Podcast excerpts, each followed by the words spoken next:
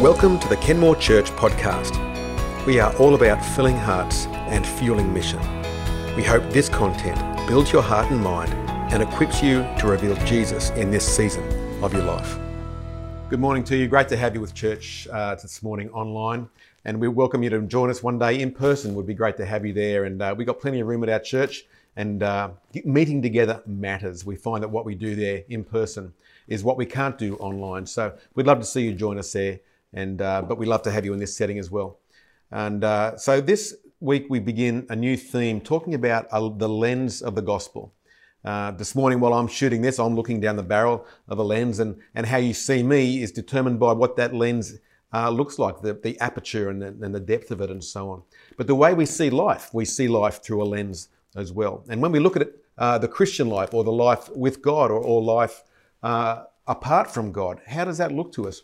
And for those who are watching here this morning, there'll be many different ways that we view life. The lens that we have, the God lens, if you like, uh, alters things. And today we're going to look about what uh, it looks like uh, to see life through the lens of the gospel of Jesus. And I want to talk about what that gospel really is. But you may regard yourself as just uh, a normal person, most of us do, but a person who believes in God, but, but that belief doesn't uh, have a lot of sway in how life works out for you. It's, it's just a factor that's there that God will, I think He's real, um, but that doesn't really change much about the way I live. The assumption may be, well, I'll get to see Him one day, and he, He's a good God, He's a just God, and uh, as such, He'll let me into eternity with Him. And many people in the globe at the moment uh, uh, live that way through that sort of lens. Um, but you might be uh, also see yourself a little bit differently. You might see, well, I'm a normal person, but I'm actually also a Christian. I'm a committed Christian. I, I, I not only believe in God, um, but I believe that Jesus came, died for me, and, and I've placed my faith in that. But I essentially live my life as a normal person day to day. I have a job, I have kids and a community and, and school stuff and, and you know all the things that we, we do as normal part of life. Um, but my Christianity doesn't impinge too much on any of that other than perhaps what I might do on a Sunday. It's I'm a normal person with the God thing sort of connected in, um, but it doesn't infiltrate every part of my life. Or you may be a third category that says, no, I'm a Christian first, and everything I do in life, the way I view everything in life, is through the lens of what it means to be living with God. And that's really what I want to talk into today is differentiating those things and understanding that if we begin to look at the at our life through the lens of what scripture says, what the gospel says, and what that gospel actually is, it actually does change everything. It changes your habits, your priorities, your politics, it changes everything about your life because you begin to see, hang on, I'm here for a reason and I have a function here. And the way I live with God in my life has huge implications, not only on me, but on those people around me and the greater world at large as well. So let me introduce that through uh, the book of Ephesians. It's a New Testament book written by a man called Paul, who uh, came after Christ uh, had risen and uh, and been uh, he'd resurrected, gone into heaven. Paul met him later through uh, a bit of a miraculous journey. Jesus literally knocked him off his high horse and introduced himself through a miraculous vision. And it was a polarizing moment for Paul, and he came to know through a spiritual sense deeply uh, Christ within. And that had huge implications because he was already a religious man, but he had to discard all his own righteousness based on living a religious life well and cash that in and really say, that's of no use to me. All that's of use is placing my faith in what Christ has done. So let's have a look at what he says in the book of Ephesians. It's chapter 1, verses 3 to 8.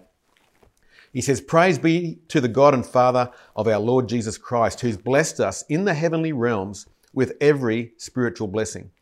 For he chose us in him before the creation of the world to be holy and blameless in his sight. In love, he predestined us for adoption to sonship through Jesus Christ, in accordance with his pleasure and will, to the praise of his glorious grace, which he has freely given us in the one he loves. In him we have redemption through his blood, the forgiveness of sins, in accordance with the riches of his grace that he's lavished on us. That's an incredible passage. We could camp there for many, many hours of conversation. The terminology, the rich themes that are in there about salvation and redemption. But I want to talk right now about just that idea of redemption. What is redemption? And, and there's a few words in there I want to join with that. Uh, there's redemption, there's the idea of the redemption coming in his blood. What does that mean? And then another term he says called the riches of grace. So, how do these three terms join together to change our life so significantly? Redemption is a, a, a, concept. We understand redemption now. We can redeem coupons and so on, and we get something back. Redemption in the, uh, the in the day in which it was written was really gained from Old Testament times, and I talked about the payment of a price by someone who was regarded as a deliverer, who was buying something or someone back at their own expense, because the one who needed to be redeemed could not self-redeem. And so a redeemer had to come in and pay that price for them. There's nothing that they could do if the person was held captive to redeem themselves. They had to be redeemed by a redeemer. In the New Testament, Paul uses a different term. In uh, Romans 6, uh, verse 23, he says, The wages of sin is death. And so anyone who was imperfect in any way was held captive and needed to be redeemed. He said, The best that we could do, the wages of our life, the salary bag, if you like. If we look in the salary bag of what we've earned by what we've done and who we are, he said the salary bag contains nothing but death. There's, it's leading us down one track. And death in, in the Old Testament terms very much meant separation from God. And uh, the original Hebrew was very rich there. It said the ramifications are that you, in dying, you will die. It's like an ongoing process where we become less and less alive. And so the, the wages of sin are that death, and it needs to be redeemed by someone else because the gift of God, he goes on to say, is life. So the wages of our life are death, but the gift from God to us is life. He redeems us from that. And so then we come to the term through his blood because we're redeemed through his blood. The way back for us who, who are heading down the road of death, the way back was through perfect life. And that proved impossible for humanity. None of us can live that perfect life. And even if we got very close, the price still needs to be paid. The death price still needs to be paid because that's the wages of what we've done. And so someone, something, somehow had to die. But in that death, it had to be perfect. The, the, the exchange had to be one without blemish. And so that was never going to be humanity. It had to be God Himself in the form of man, Jesus, perfect and yet still human to pay the price that humanity needed to pay. And it sounds like an incredible injustice, but we, I guess we don't understand the, the heavenly judicial system. But there's a great illustration I heard once about a young boy who was a very industrious young boy, and, and he'd, he'd made his own little sailboat. And he'd gone to incredible detail over a lot of time. He'd saved up for the materials. He'd, he'd put this thing together. He'd, he'd sanded it back. He'd painted the hull. He'd put the sails in place. He'd sewn them together himself. He'd done all the rigging himself. And there came the day, finally, after many months of making this boat, where he decided to give it a try and set sail. So he puts it on the lake there, and the wind catches the sail. But before he knew it, the boat was going. It was going out of reach, and, and, and he, no matter how fast he swam after it, he couldn't get the boat back. And the boat was lost. And so he was obviously incredibly sad at the loss of the creation that he'd made. He'd taken so much time, and it, it was his own. It was very special to him. But many months later, he was walking past a, a pawn shop there and, and, saw for sale a uh, the boat, and he said, "That's my boat. My boat's ended up in this shop." And he goes in there to get it back, and he picks it up and he starts walking out with the boat. But the shop owner says, "Hey, where are you going? You need to pay for that thing." He says, "No, but it's mine." Look, I, I can tell there'll be a scratch here and there'll be a, a mark there, and the paint will be like this in there where I can't see. And he shows the, uh, the, the store owner, and he says, Well, sure enough, that's true, but the bottom line is, I've paid for this boat. This boat is mine, and if you want it, you've got to buy it back. So he had no cash on him, but he had to go away and again save up and save up over a few weeks and months. And finally came back and uh, bought the boat back. So he'd paid twice for this boat. This is very much a story of God with humanity. He bought us back. He created us. We are His workmanship, Scripture says over and over again. We were created for a certain purpose and we belong to God and, and uh, we enjoyed life with Him. But through our sin, we blew away on the breeze. We, of our own free will, made choices. And He had to buy us back of His own volition. Only He could buy us back. Only He could pay that price. And so that's the third term that we want to come to in this passage the riches of grace. The riches of grace really say that uh, no matter what the price, no matter what the debt, no matter what uh, the cost it was going to be to redeem, the riches of His grace could pay that price. would pay that price and were determined to pay that price. And there's an unlimited heavenly resource available to buy back the brokenness and the death of our life. No life is out of his reach. None of us are out of his reach. And so God wants to redeem your life. And God wants to redeem my life too, even though I'm already a believer. He's, I've already uh, fully embedded and, and bought into and placed my faith in the price He's paid. And yet there's still parts of death in my life. There's still brokenness. There's still elements of my life that need to be redeemed. And so this story of grace is not for unbelievers only. It's for believers as well. He wants to buy back your story. He wants to take your disappointment where we've got it wrong, where we've um, we've had expectations on God He hasn't met, and so we've wanted to walk away. It's the trauma, it's the relationships that are broken, it's the failures that we continue to do. And we look at them and we might think, God's paid the price and He's gotten me saved and I'm getting to heaven one day, but this stuff, this is too much for Him. But He says, No, I, grace remains. I still want to buy back your life. I want to take that brokenness and I want to redeem that as well. I want to take it back. I want to pay that price so that I can use that now for my purposes. I want, to, I want you to see what grace and salvation looks like in that situation so it can be a blessing for other people. So God has unlimited grace. He never runs out. There's nothing too bad. There's no situation too broken that he can't invade that space. And so Paul goes on in this first chapter of Ephesians and he says, In him, because of this grace, we have every spiritual blessing. Very interesting term because a spiritual blessing is very different from what we would call a physical blessing. It's, it's not the blessing so much that we would ask for. We would ask for riches or success or whatever it is that our flesh would drive to. He says, You've got every spiritual blessing already in place. Verse 3, he says, God has blessed us in the heavenly realms with every spiritual blessing in Christ. And so it's in the heavenly realms, whatever that means. It's, it's in another place, another dimension. And we start to see that God, through his redemption and his grace, has positioned us in a realm that we can't see. And yet we're very much anchored there because eternity is actually already anchored in the human soul. We understand this. We know there's more to this uh, universe than what we can see. And he says, I've anchored you through this grace. I've placed you there firmly, and you're there with me. Positionally, you are now mine. And so he starts to use these incredible terms uh, as we go on through the book of Ephesians to describe these blessings in heavenly places. He says, We're holy and we're blameless. And what that's saying there is that we're holy, holy means to be set apart and put on the highest shelf where the most valuable items are placed, protected from the world. He says, You're like that. You're holy. You're blameless. You're spotless. In his eyes, you're perfect. He's positioned you with him as if you're perfect. He sees you as perfect. He sees you through the lens of this salvation and redemption. He says we're adopted. Uh, we're invited into his family. I, I still can't comprehend that. God, this, this all powerful, creator of the universe, invites me, sees me, and invites me to be in his house with him. He loves us that much. And there's nothing we can do to outrun the size of this grace. We're not a stranger to God. It's not like He's far away and apart from us and doesn't care. He's our God and our dad, and, we, and He invites us to call Him that very thing. And He invites us with a blessing in the heavenly realms of what Paul says now is this blessing of the deposit of His Holy Spirit. He says, when you believed, you received. When you placed your faith in Him, He gave you grace. And so this whole concept of grace and faith and believing, they're all wrapped up into this little bundle, which really means I rely on Him. And as I rely on Him, He, he meets my need. So I'm relying on Him to meet that need, and He meets that need. So to place my faith in Christ means I'm relying on Him to pay the price I could never pay.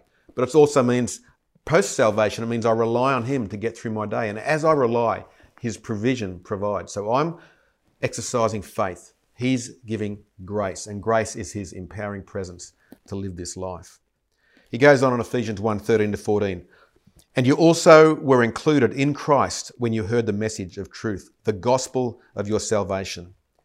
When you believed, you were marked in Him with a seal, the promised Holy Spirit who is a deposit guaranteeing our inheritance until the redemption of those who are God's possession to the praise of his glory. And so he gives humanity, you and I, he gives us a new way to see God. It's not this God who is a long way off. He gives us the deposit of himself. It's like we use the term deposit and we think it's a part payment, but we're not receiving part of God. We're receiving all there is. Uh, you can't just get an arm or a leg. Uh, the Holy Spirit is God placed within us as a deposit that guarantees. But the same Spirit that raised Jesus from the dead, that same awesome power lives within us. We can't escape the proximity of God now. He is not far away, He is close to us. He is a deposit of Himself within. See, it's personal now. God is not an idol, God is not an object of religion. This is personal, this is a relationship. He's dwelling with you and promises never to leave. He doesn't have some sort of a set and forget religion where, okay, price paid, I'll see you when you get to heaven. No, He's inviting us into a life of grace now.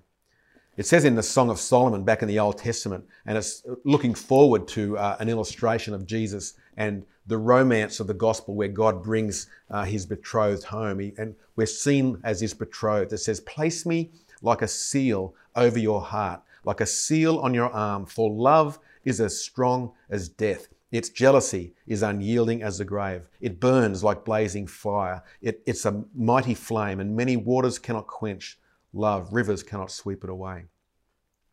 This is how God sees love. He says, It's like a seal on your arm. I'm not going away. There's nothing you can do that will force me away. I'm in your life now. We're intertwined and we're together in this thing. It's proved, He's proved it without hesitation. He sent his own son. He could not have paid a higher price than to die himself for us. And that grace doesn't stop at the cross, it's just the beginning. That's the gospel of salvation that Paul just talked about. But that's step number one in a lifetime of a life of grace, because now he's dealing with us. And this is a mystery I'd love to unwrap now. It's this mystery of the eternal living in your heart. See, our flesh and blood is temporary, it's temporal, but this God who dwells with us is eternal. And so somehow eternity is mixed with the temporary. This is one of the great mysteries of the gospel. And Westerners, we, we struggle with, if we can't understand, we tend to discard that which we don't understand. It's like, okay, this is all too hard. I can't embrace this lifestyle. But Jesus invites us into this lifestyle of dust and breath, of the temporal and the eternal. And says, no, this is the Christian life. This is a life where I'm dwelling with you in power. And Paul goes on to say in this same chapter that the predestination can exist with choice. He's saying the eternal is outside of time. Eternity has no limits of the linear sequence of time. It's before time, it's after time, it's all of time, it's all together. It's like a whole other dimension. And that sort of life, that eternal life, is living with us. And so, from God's perspective, everything's predestined. It's like a, it's like a bubble that he can look at from any direction, from inside, outside, upside, downside. And it's almost like everything was supposed to happen that way. And yet we who are uh, temporal, we have to live with choice, the option to choose one way or the other now.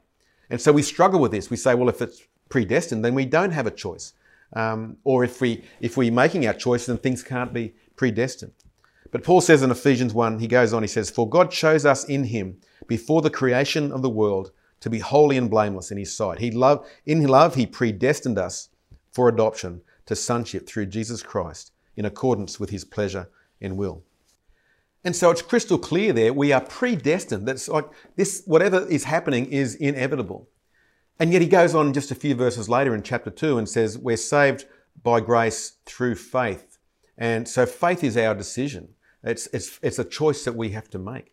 And so we're, we're living completely, 100% in both areas, the temporal and the eternal. We make a choice, and yet, in retrospect, that which seems impossible uh, becomes inevitable. And so we're living in both these places at once.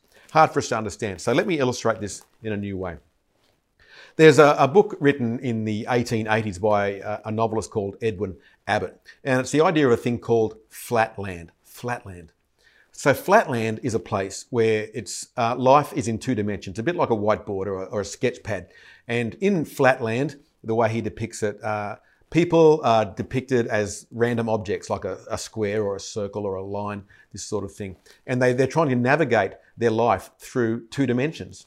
And, and what he begins to draw out is what happens if an extra dimension, like you and I have, um, of a third dimension enters into two-dimensional space. So, so if I was, if I had a flat pane of glass, and, and that's uh, what flatland looked like, but I come as a three-dimensional being, and I and I put my hand into flatland through that pane of glass. How would that three-dimensional person begin to look? And so he's saying, well, you'd see uh, four circles as my fingers go in. Then as my hand goes in, you'd see it more like an, uh, an oval shape and then an arm. So the shape would change as a three-dimensional object intersects with two-dimensional space. And so Flatland would then struggle to say, what is that object? Oh, it's circles, circles. Oh, now it's an oval. Now it's something else. And so that it would be like trying to describe that which is um, fixed, changing as it intersects with our world. This is what it begins to look like for us because God is operating outside of the dimensions we have. We have three dimensions and then a fourth dimension of time. But what if there was a God who was larger than time? What if he could see beyond that? And so, and what would it look like when that God who is eternal comes into our temporal world? How do we begin to describe it? You can start to see the frustration there. But picture it like this imagine you and I live in flatland, and we're trying to have a conversation about uh, do we have free will or do we have, is everything predestined? And so we might represent free will as a circle. We say, okay, here is a circle of free will. It's like the Israelites in the desert. Uh, they're, they're, making their choices, but they're going round and round in a circle. And this is what life looks like when we have free will. But then the Calvinist comes in and they've got a theology that says, no, no, everything is predestined. So we might represent them like a rectangle. And we say, well, uh, everything fits in this box of uh, being uh, predestined. You can't get outside of this box. It's got to fit in there. It's God's will. Whatever happens was God's will. There's no choice. So, can the circle ever become the rectangle? Can the rectangle ever convert to be a, uh, a circle? And so we find now these things are incompatible in flatland. But what if an extra dimension comes in? So I'm using a whiteboard marker here as an example. So I could say, well, let's talk about free will. And as you're looking down the camera, you can see a circle. The whiteboard marker is a circle. Or I can come at it from the perspective of the uh, predestination and that we have no choice thing. Everything's um, predestined. And it looks like the rectangle. So the same whiteboard marker is taking two shapes. And so which is it? Is it a, is it a circle or is it a rectangle? Well, if, they, if this comes in the flatland and then I turn it around, the circle becomes a rectangle. It's not either or, it's both. And so God's looking at that and saying, is it free will or predestination? And he looks all around it and goes, yes. It's both. It's all at the same time. And so we begin to understand that this life of grace, this redeemed life that He's brought us into, is a bit like flatland experiencing the whiteboard marker. It's both at the same time. And we can fully live there and we make our choices, and yet, in retrospect, those choices can look like they're inevitable. Uh, the point here is that God invites us to cooperate with His known will. He invites us in to this eternal story. But then the grace that He gives us makes it possible to do that. So it's by grace. It's by grace we uh, live, but by faith we access that grace. But he even, he even uh, comments on that. It says that faith that you require to live by grace, that choice that you make, even that faith is a gift. It's like he gives us the grace to access his grace. It's the temporal and, and the eternal living together. It's, it's a mess and it's confusing and it's a paradox, but it's fantastic. This is the lens, this is the gospel lens that we live through. And yet, I can, I can also choose to live outside because I have free will. I can still choose to live outside of His will. And yet, God still interacts in that space. He says, You're making the choice to go against my plan for your life, but I keep calling you back. A bit like the uh, heavenly GPS system. It's like you're heading south, but I've called you north make a U turn now. Make a U turn now. And he doesn't get more angry at us the more we're determined to go our own way. He just continually makes the offer come back, turn right now, turn left now, take the next roundabout, come back, come home. And as we do that, the moment that we turn, his redemption then comes in and says, All those mistakes that you've made, now let's find a way to work together, to work them together for good. I didn't like the fact that you were doing that, it goes against my plan, but let's not waste that time. Let's invert it and, and, and use the grace that I've given your life to turn that around and use that as part of your story. See, I'm not called to understand eternity, but I'm called to live eternally. I don't understand the length and time. I don't understand how God sees things, but I'm invited to live as if it's real. So I, the decisions that I make, the faith uh, based decisions I make, are eternal decisions. So he invites us beyond the moment of salvation into the gospel of the kingdom. So that while we live in flatland, we're living as if we're beyond it. Because what we do now has implications for eternity. And this sort of lens, it changes everything about your life. It changes your vision for life and why you're doing it. It changes the way you see and experience this incredible grace, this grace that we access through faith. It changes the way you see people. It changes the way you see what can't be seen because our blessings spiritual. They're in a realm that we can't see. How do we interact with that realm? So, to wrap up, I'd just like to bounce back to this whole idea that we started with of redemption. See, the principle at play here with redemption is that the size of God's grace, the size of what He provides us, because grace equals His empowering presence, the size of that grace matches the size of your need. So the price that was paid to get you out of darkness, as big as it needed to be, was without limit. It was always enough. It was sufficient to pay that price for you. And there's nothing that you have done, there's nothing about our life that's so big that grace can't match it because it's without limit and yet it's always defined as being sufficient. So this goes for forgiveness, it goes for redeeming a past, it goes for living in the present. He offers to wipe your slate clean.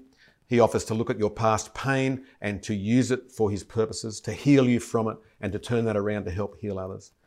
And he also gives grace in the present confusion that you're living right now. The, the disillusionment, the discomfort, uh, the, the not, not knowing what to do with life and where to go. He comes in and he gives you grace right then in many forms. He says in 2 Corinthians 12 9, My grace is sufficient for you. My power is made perfect in your weakness. Two key words there sufficient and perfect. The word sufficient comes from a military term. It was used when uh, the invaders would break down the wall of a city and they'd leave a big gap in the wall. And so they would have to patch that wall up with wood and stone. And, and, and the word they used when it was completely filled, the word was sufficient. That same word. So it's a perfect fit to keep the enemy at bay. He's saying, My grace is a perfect fit. Whatever your need, it's perfect. And so Paul uses that word perfect. He says, My grace is sufficient for you. My power is made perfect in weakness. And the word perfect doesn't mean what we mean perfect, it means complete. It means made whole. It means to be made mature. And so my power is matured, it's made complete in your weakness. You know, we all need grace. We need grace today. We needed grace yesterday and we're going to need it tomorrow as well. But we all have a need for God to provide for our life. If we're going to live this eternal life, we can't do it without Him. That's the whole deal. We need to have it through grace. So let me pray for you right now and invite you to receive that grace in a new way. Lord, I pray for each one who's listening. Lord, I pray for those who've never placed their faith in you, but they'd like to do that. They'd like to just say, I'm relying on what you bring. I want to rely on this grace. And no matter how dark your past, no matter how much has gone on, God offers His hand to say, Let me redeem you. Let me pay this price for you. You need to place your faith in what He has done. Give your life over to Him and declare Him and allow Him to be Lord in your life. So, Father, I pray for each one that might be in that, that situation. Will you uh, deposit yourself in them through the Holy Spirit as they hand over their life to you? Father, I pray, forgive sin. Lord, wipe it clean, redeem their past, and bring them into your kingdom life. And Lord, for those of us who already know you, but Father, there's so much about our life that we can't live on our own strength. Will you redeem our past? And Lord, will you live and give us grace for today? Lord, make your reality in our life ever present and more tangible so that we would know and we would see uh, life through the lens of this power that you give us. In Jesus' name, amen.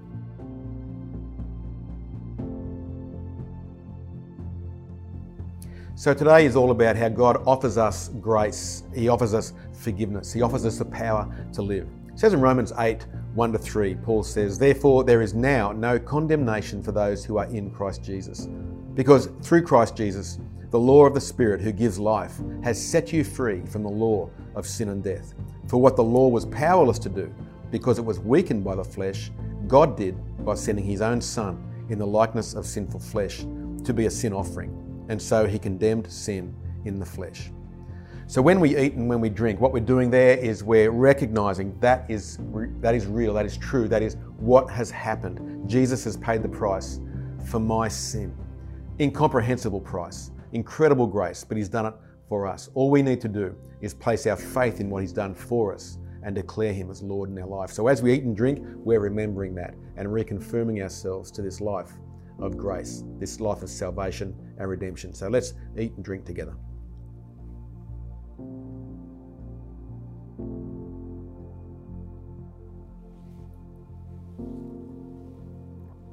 Father, we thank you for your body. We thank you for your blood that was shed, the life that was given for our sake. We could never do it on our own. We thank you that you did it for us. We can't say thank you enough. But we bless you in Jesus' name. Amen. Bless you now, and we look forward to seeing you again next week.